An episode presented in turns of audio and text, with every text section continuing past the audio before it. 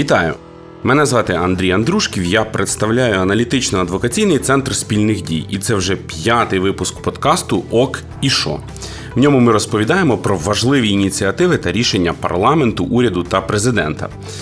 І говоримо про рішення, які впливають на баланс гілок влади і на життя громадян України, тобто на нас з вами. Ми розповідаємо в нашому подкасті про те, в чому розбираємося зі мною тут в студії е, Назар Заболотний, аналітик і мій колега. Вітаю. Не встиг парламент завершити третю сесію, як нардепи вирішили зібратися на позачергову для того, щоб доухвалити все те, що не встигли за попередні місяці і тижні. Не байдикували минулого тижня і в кабінеті міністрів. У нас було засідання уряду, на якому теж ухвалили багато важливих речей, які вплинуть на життя громадян і роботу інституцій. І також президент України Володимир Олександрович Зеленський не лише записував е, відеозвернення, в яких закликав подивитися всіх фільм Земляни 2005 року, а також і підписував важливі укази, якими теж е, буде впливати на життя українських громадян і на всю державу Україна. Отож, про все це говоримо сьогодні в нашому подкасті Ок і що?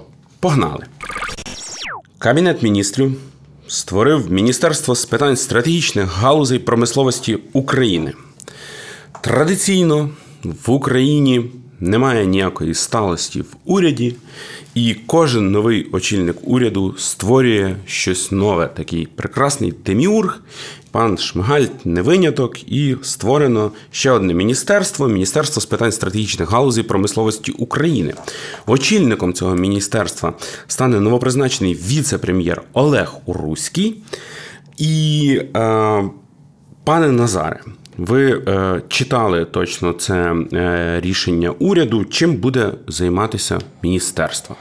Поки що в самому рішенні уряду е, ті завдання, які виконувати міністерство, не визначені. Про них детально не говорили ні в Верховній Раді під час призначення нового віце-прем'єра, ні е, сам віце-прем'єр. Е, нам поки що лише відомо, що першим пріоритетом буде розвиток оборонно-промислового комплексу України та якихось інших стратегічних різних галузей промисловості України.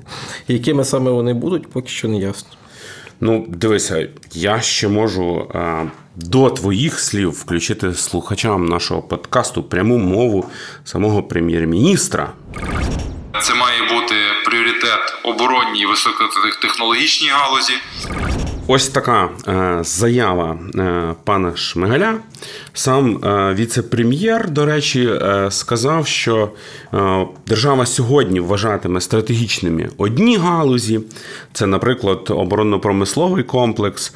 А завтра будуть інші. Це, наприклад, може бути машинобудування або металургія. І це така буде плаваюча політика міністерства. Наскільки може вона бути ефективною? Навряд чи така нестабільна політика може бути хоч трішки ефективною. Зовсім нещодавно ми об'єднували Міністерство торгівлі, е, промисловості та сільського господарства воєдине. Зараз ми відриваємо кусочок від цього міністерства і створюємо нове, яке буде опікуватись тільки декількома галузями промисловості. Ну наскільки зрозуміло, це буде оборонно-промисловий комплекс та деякі інші, мабуть, з ним пов'язані, як теж машинобудування.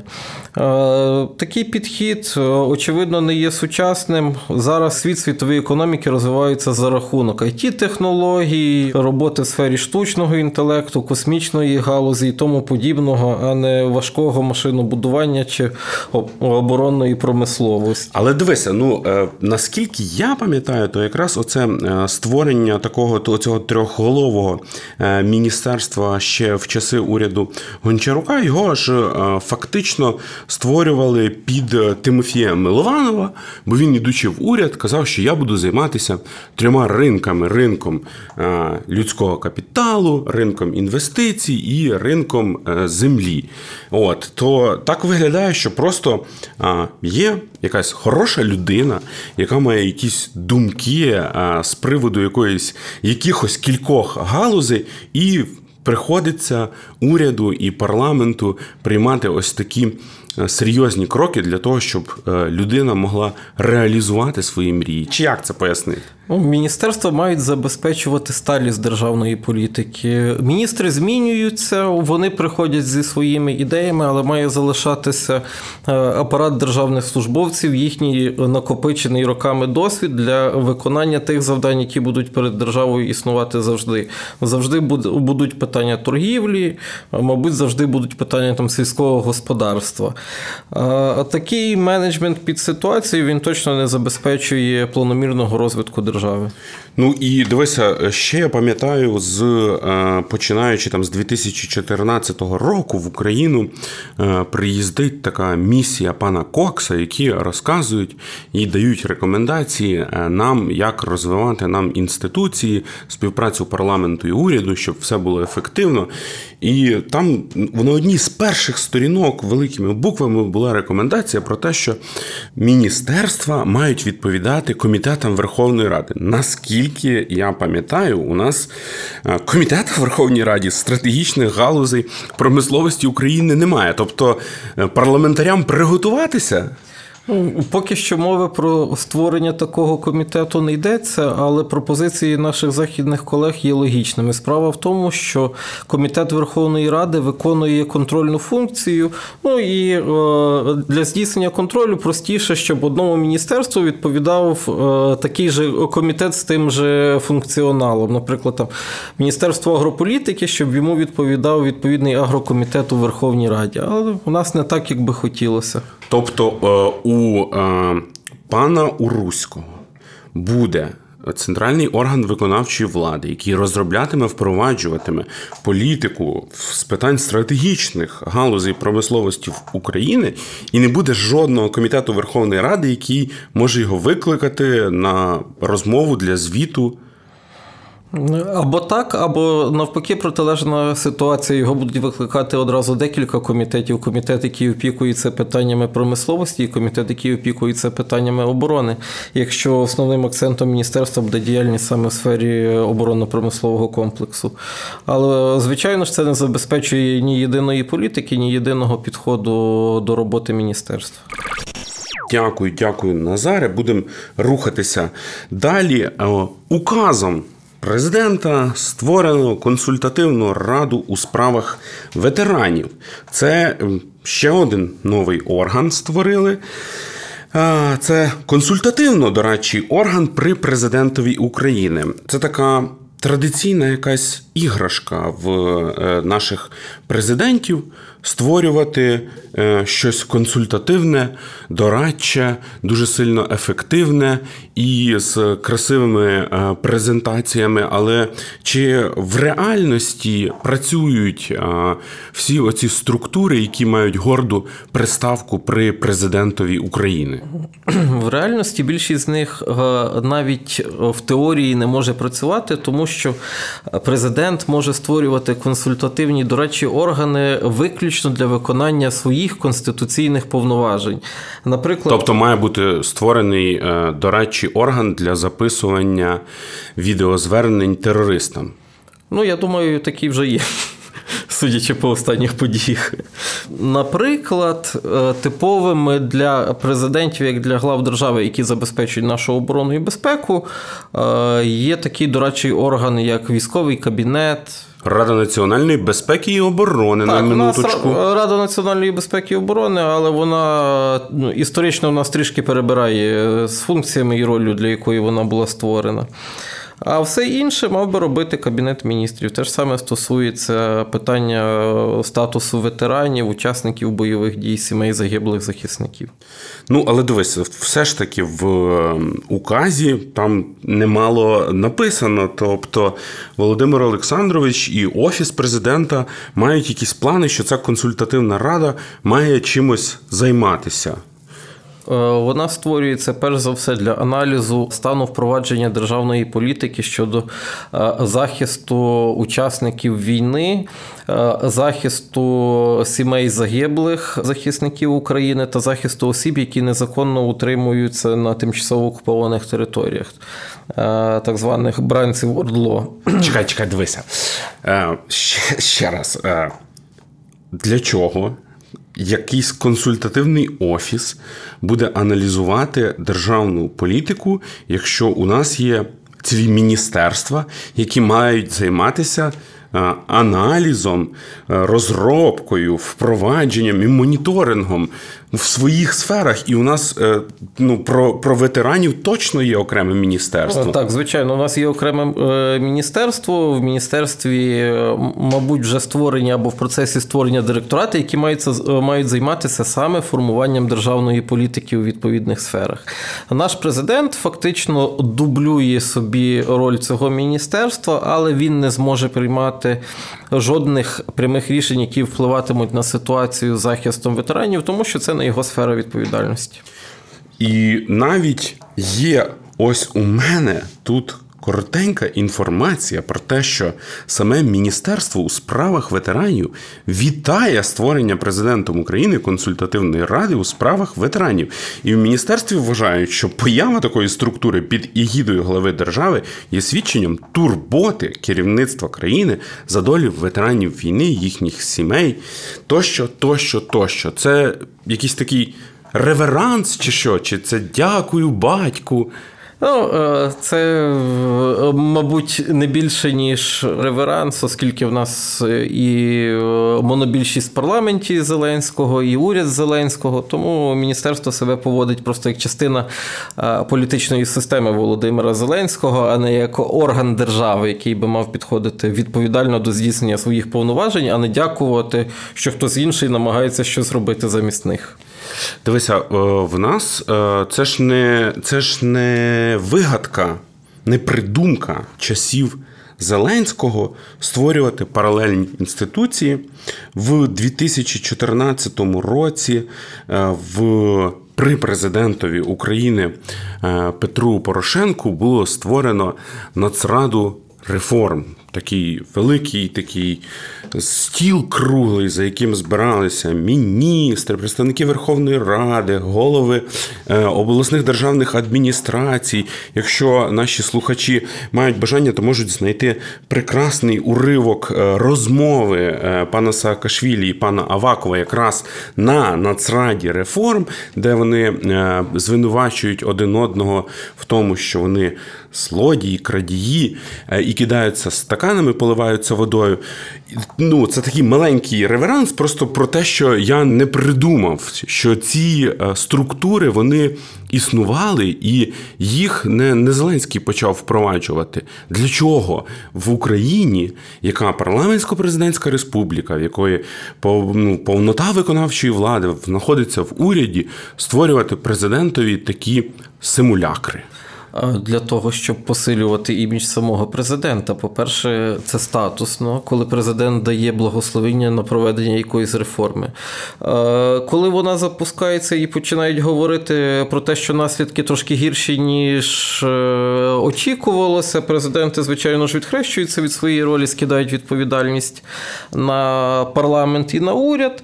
Але коли е, все тільки починається, і ми не знаємо, як воно буде працювати, звичайно ж, президенти беруть всі ці лаври герої реформатора собі. З іншого боку, це такий е, спосіб показати виборцю. Дивіться, наскільки я сильний, я на все впливаю.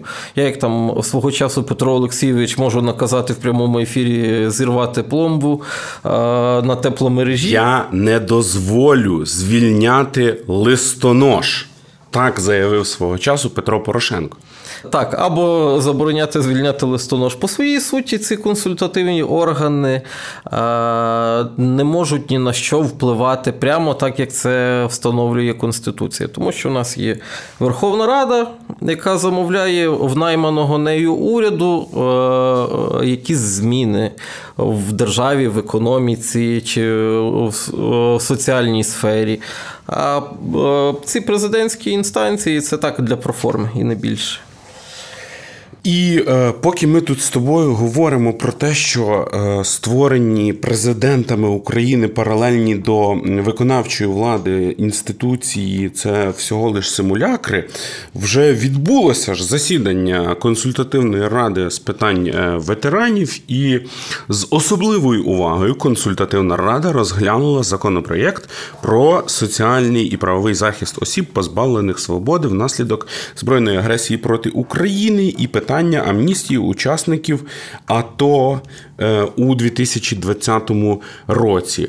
Які правові наслідки взагалі можуть бути того, що е, якийсь консультативний орган е, розглядає якісь законопроекти і має якусь думку з цього приводу? Це прирівнювати до думки блогерів треба в соціальних мережах, чи, чи, чи як це оцінювати? Я думаю, думка блогерів в сучасному світі має значно більший вплив ніж обговорення на таких майданчиках консультативних органів. Ну, ну при тому, що багато блогерів це вихідці якраз з е, бійців, е, які пройшли війну, і які е, мають багато контактів і багато і часто пишуть про війну. Люди це все читають в соціальних мережах, тому там охоплення таке досить серйозне. Так, а тут е, фактично про це знають це обговорення знати самі його учасники і ми. Е, ну, наприклад, візьмемо обговорення законопроекту про соціальний і правовий захист осіб, позбавлених свободи внаслідок е, збройної агресії проти України. Цей законопроект, як і всі інші, має проходити парламентську процедуру, тобто обговорення як на рівні комітетів, так і у пленарній залі.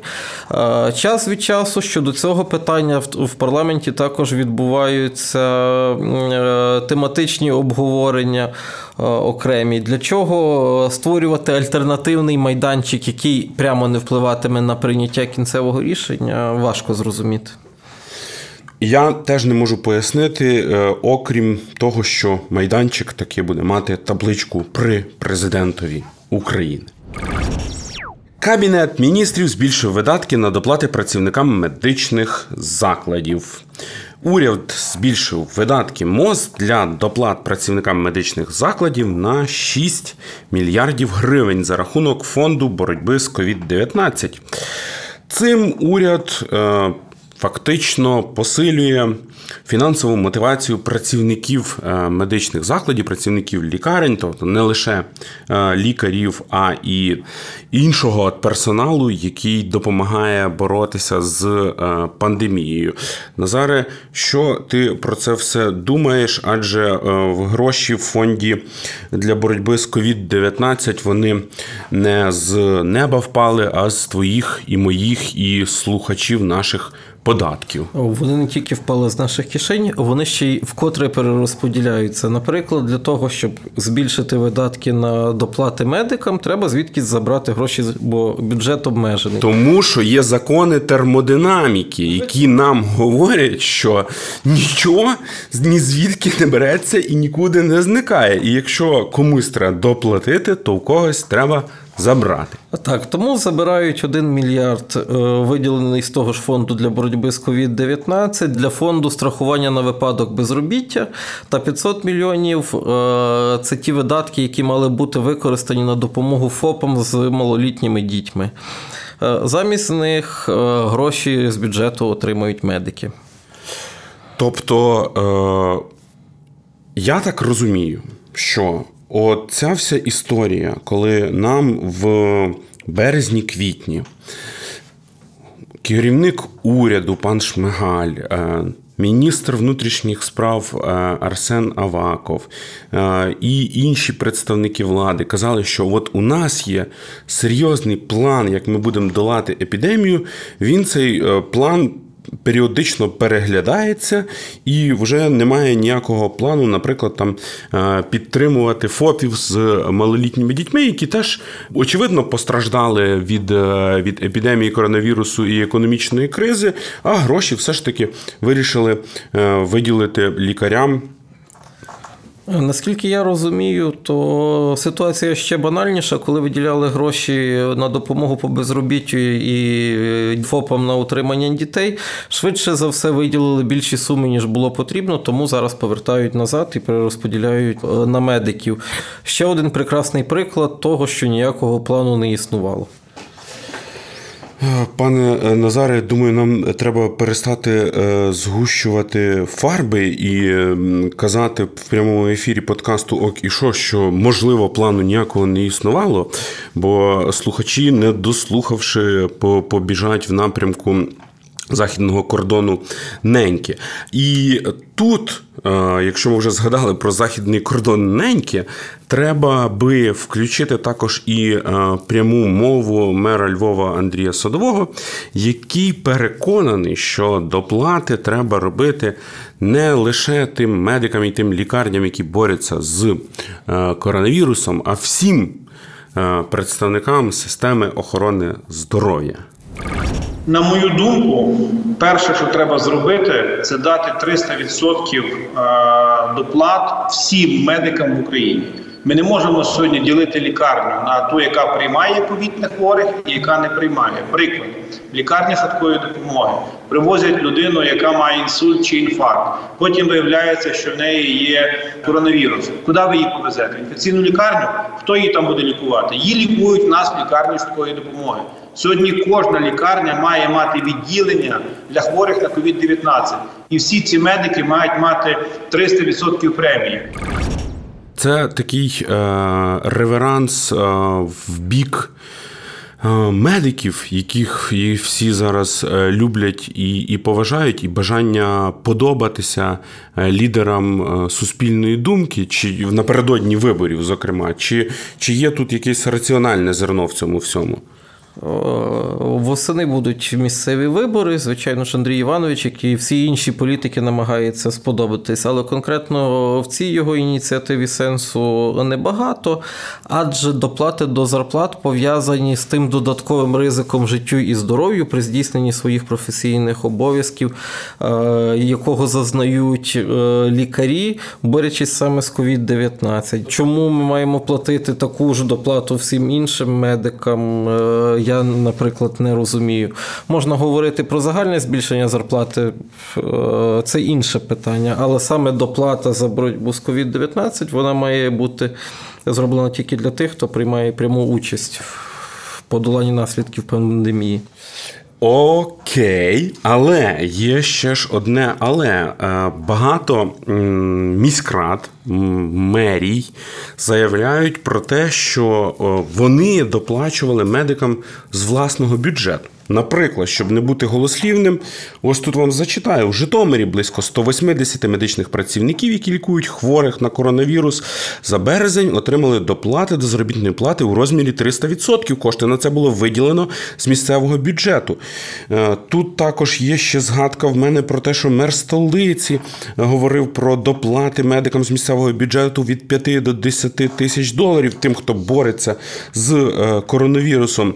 Так само є і інформація інформація у мене навіть по ОТГшках е, Хмельницької області про те, що там теж з місцевого е, бюджету доплачували Чернівці. Умань, е, багато інших міст брали на себе це навантаження.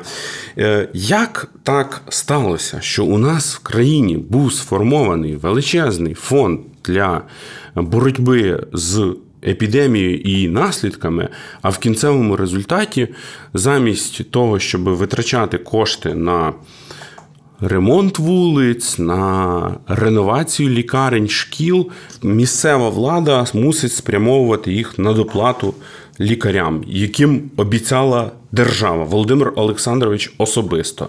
Ну, перш за все, варто розуміти, що половина фонду по боротьбі е, з COVID-19 піде взагалі на українські дороги.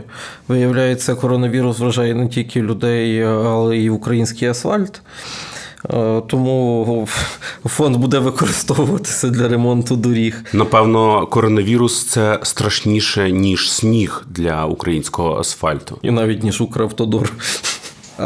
Ситуація теж двояка, як в яких містах. Подекуди справді міські ради приймали окремі рішення про доплати з власних коштів місцевого бюджету. Всіх інших місцеві ради чи мери спекулю... трошечки спекулюють на правовій неграмотності своїх мешканців, адже місцеві бюджети отримують е, субвенції з державного бюджету для здійснення доплат до заробітної плати. Наприклад, з 6 мільярдів, які будуть за цією постановою використані для потреб е, медиків, тут 416 мільйонів будуть те саме шляхом такої субвенції від державного бюджету до місцевого, а вже на місцевому рівні будуть розподілятися доплати медикам. Тому завжди е, е, прудкий мер може собі присвоїти заслуги держави. Ага, тобто не все так однозначно, як люблять писати е, фахівці і експерти в соціальних мережах. Давай будемо рухатися далі. В першому читанні Верховна Рада на позачерговому засіданні взялася за захист українського виробника. Чергова серія серіалу Купуй українське, плати українцям, або другий сезон, якого називається Купуй українське, плати олігархам, продовжується в ефірі на вулиці Грушевського під куполом Верховної Ради. В першому читанні депутати прийняли законопроєкт, який досить своєрідно хоче захищати вітчизняного виробника. Зокрема, він впроваджує як додаткову ознаку для проведення державних закупівель поняття ступень локалізації, тобто питому вагу українських сировини, матеріалів, деталей, послуг у предметі закупівлі. Ми е, не будемо детально на цьому всьому зупинятися, тому що минулого тижня з паном Олегом Савичуком, аналітиком центру спільних дій. Ми все це детально по поличках розклали. І, е, шановні слухачі нашого подкасту Ок і Шо можуть знайти попередній епізод і там все це детально прослухати. Але для тих, хто не зробить цього, пане Назаре, чи можете ви так, от коротенько розказати, в чому ця е, боротьба завідомо програшна і немає ніякого сенсу, і що більше шансів у Дон Кіхота з вітряками, ніж в е, монобільшості з е, експансією іноземних товарів, матеріалів, деталей на український ринок і в закупівлі, які здійснюються за кошти державного та місцевих бюджетів. Закони ринку кажуть, що найбільш конкурентний продукт той, який виграє і в ціні, і в якості. Такий продукт формується тільки е, на живому конкурентному ринку. Нам же пропонують трошечки підзакрити наш ринок від продукції з решти світу. Е, що теж за класикою жанру веде і до погіршення якості того, що ми виробляємо, і до збільшення його ціни. Е, звичайно ж, е, такий законопроект суперечить угоді про асоціацію з Європейським Союзом, за якою ми зобов'язались фактично відкрити свій ринок для наших європейських партнерів. І також він створює величезні передумови для корупції, тому що чітко не визначена методика та механізми обрахунку ступеня локалізації, тобто наскільки насправді продукт е, є українським чи чи хоча б частково виробленим в Україні. Е, ну і е, це інстру... це буде інструментом просування інтересів декількох українських олігархів, які виробляють своє обладнання і шукають ринок збуту за рахунок держави. Але чекай, дивися, можливо, це м, дасть шанс на те, що в Україні нарешті буде своє файне. Е, пломбір по 20 копійок, такий смачний справжнього молока, а не оцей е, заграничний з незрозумілим складом, і і який впливає на здоров'я, і від якого е, чіпи з'являються в організмі. Чи ну можливо, це ж все ж таки шанс закритися від цього світу і зробити тут, як казав Тарас Григорович, у нашім раї на землі. В сучасному світі є дві моделі: або глобалізована, коли ти взаємодієш е, на рівних зі світовим ринком, або, або Північна Корея. Так, або Північна Корея. Нам пропонують тут будувати Північну Корею потрошки. Тому ні, насправді тільки здорова конкуренція може привести до створення справді конкурентно спроможного українського продукту, в якому буде зацікавлений споживач як на нашому внутрішньому ринку, так і за кордоном. Ну, дивись, хоча свого часу, коли. Е...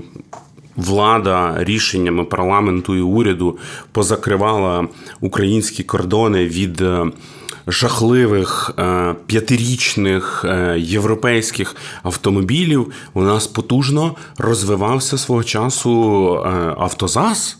У нас вулицями їздили десятки, сотні, тисячі прекрасних ланосів, і люди на них пересувалися. Чому, Чому не рухатися цим шляхом? Ну, крім ланосів, ще були 40-літні лади і москвічі. Швидше за все, закритий ринок приведе до чогось подібного там і в машинобудуванні та інших галузях промисловості, яких воно буде стосуватися. Ми будемо мати технології, які не просунулися там з часів 90-х. Ну, будемо сподіватися, що депутати Верховної Ради мають ще час перед першим і другим читанням е, законопроекту, е, можуть його доопрацювати, можуть в процесі послухати наш подкаст, можуть прочитати. Лист голови представництва ЄС в Україні Маті Маасікса, який заявив, що подібні обмеження можуть бути несумісними з угодою про асоціацію, можуть послухати заяву голови уряду пана Шмигаля, який е, так публічно сказав, що цей е, закон може створити нам серйозні е, проблеми в наших стосунках з європейськими партнерами, то може візьмуться за, за, за розум і відкладуть законопроект або якось суттєво його поправлять. Хоча я не маю певності, що щось настільки в лапках прекрасне можна якимось чином поправити. До речі, Назар Назаре, наскільки це можливо в розвиненій демократії, де дуже багато в парламенті е, людей з дипломами MBA е, е, іноземних навчальних закладів, наскільки і не тільки MBA, а й дипломами там про державне управління, наскільки це можливо, щоб в розвиненій демократії парламент ухвалював якісь закони, більшість парламентська ухвалювала якісь закони, проти яких протестує або які критикує голова уряду, призначений тією ж більшістю. Ну, мабуть, в будь-якій іншій державі прийняття такого рішення, яке яке ще може перешкодити ключові для нашої економіки угоди, такі як угоді про асоціацію з ЄС, привело би до відставки уряду, до парламентської кризи, мабуть, до нових парламентських виборів. В Україні це просто обмежиться там декількома словасними перепалками е, на телеканалах центральних або в Фейсбуці. Ні до чого серйозного це не приведе. Але, звичайно ж, це надзвичайно шкодить, по-перше, іміджу держави, е, по-друге, економіці держави. Ну, покажіть мені того божевільного, хто буде намагатися якось співпрацювати з Україною, інвестувати гроші в український ринок, бачачи, коли приймаються такі абсолютно божевільні закони. Будемо мати надію, що депутатам вистачить здорового глузду, а також аналітичної спроможності е, зважити всі ризики, які несе їхня ініціатива. Рухаємося далі.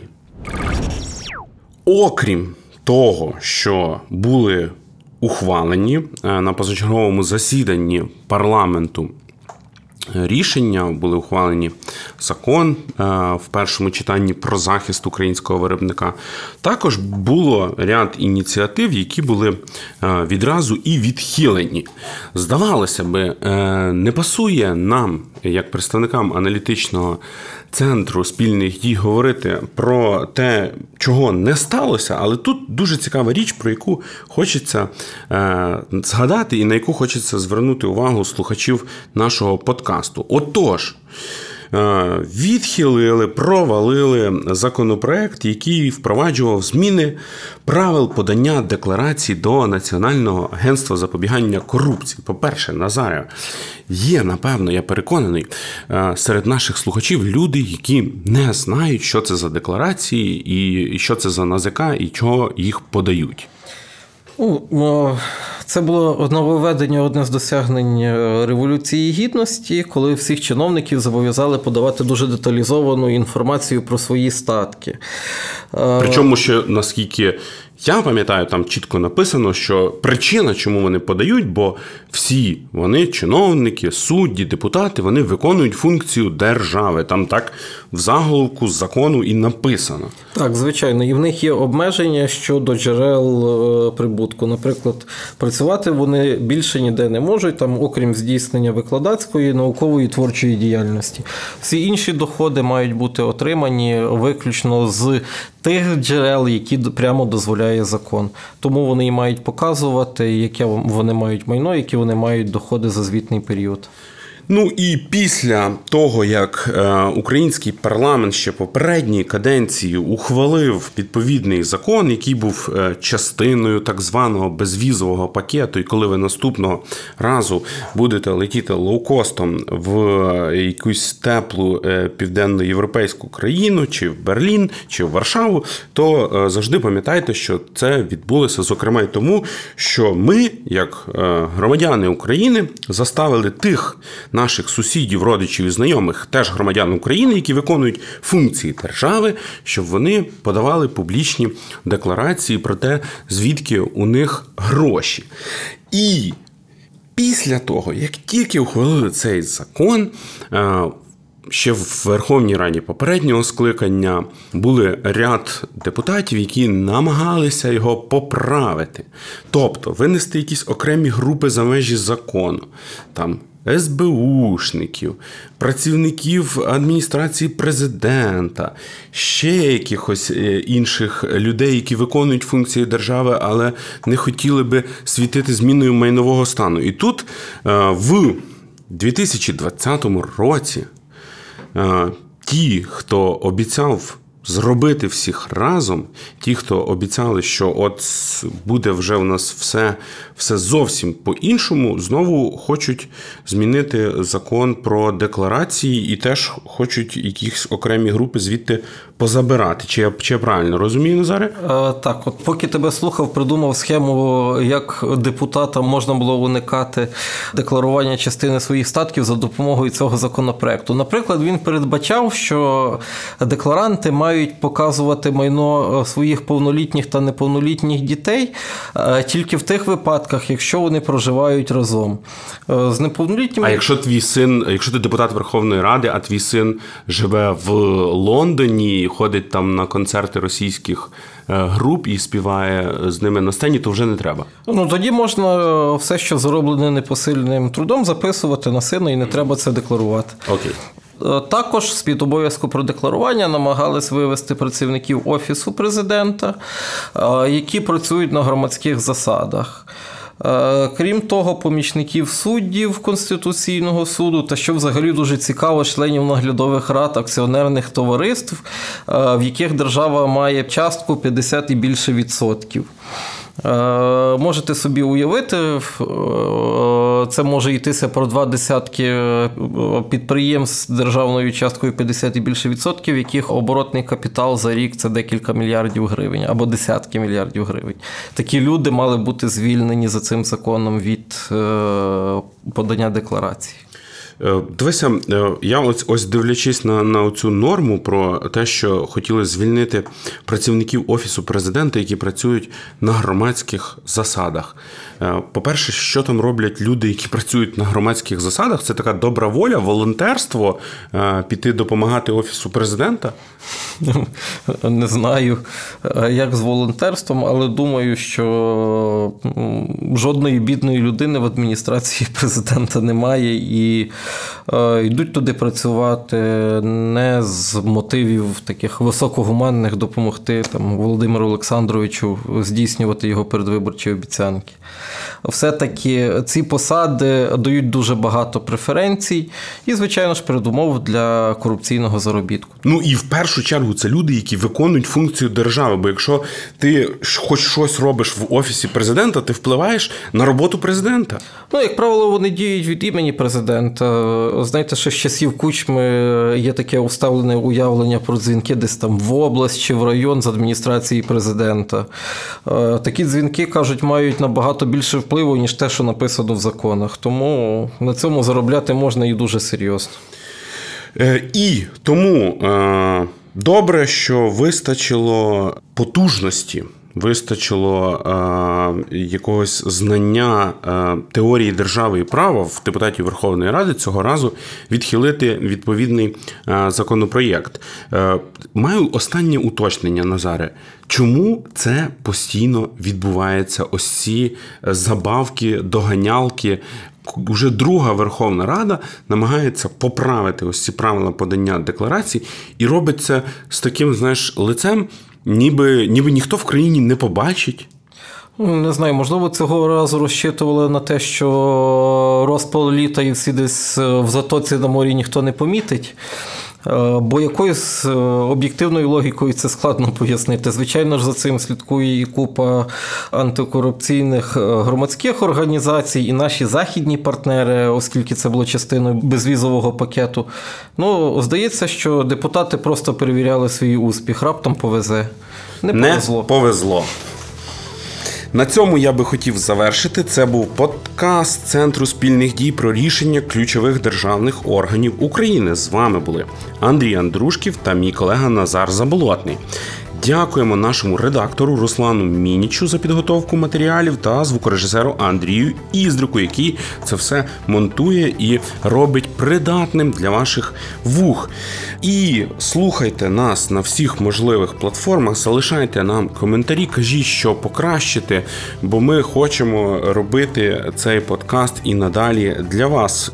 Дякую, гарного вам всім дня!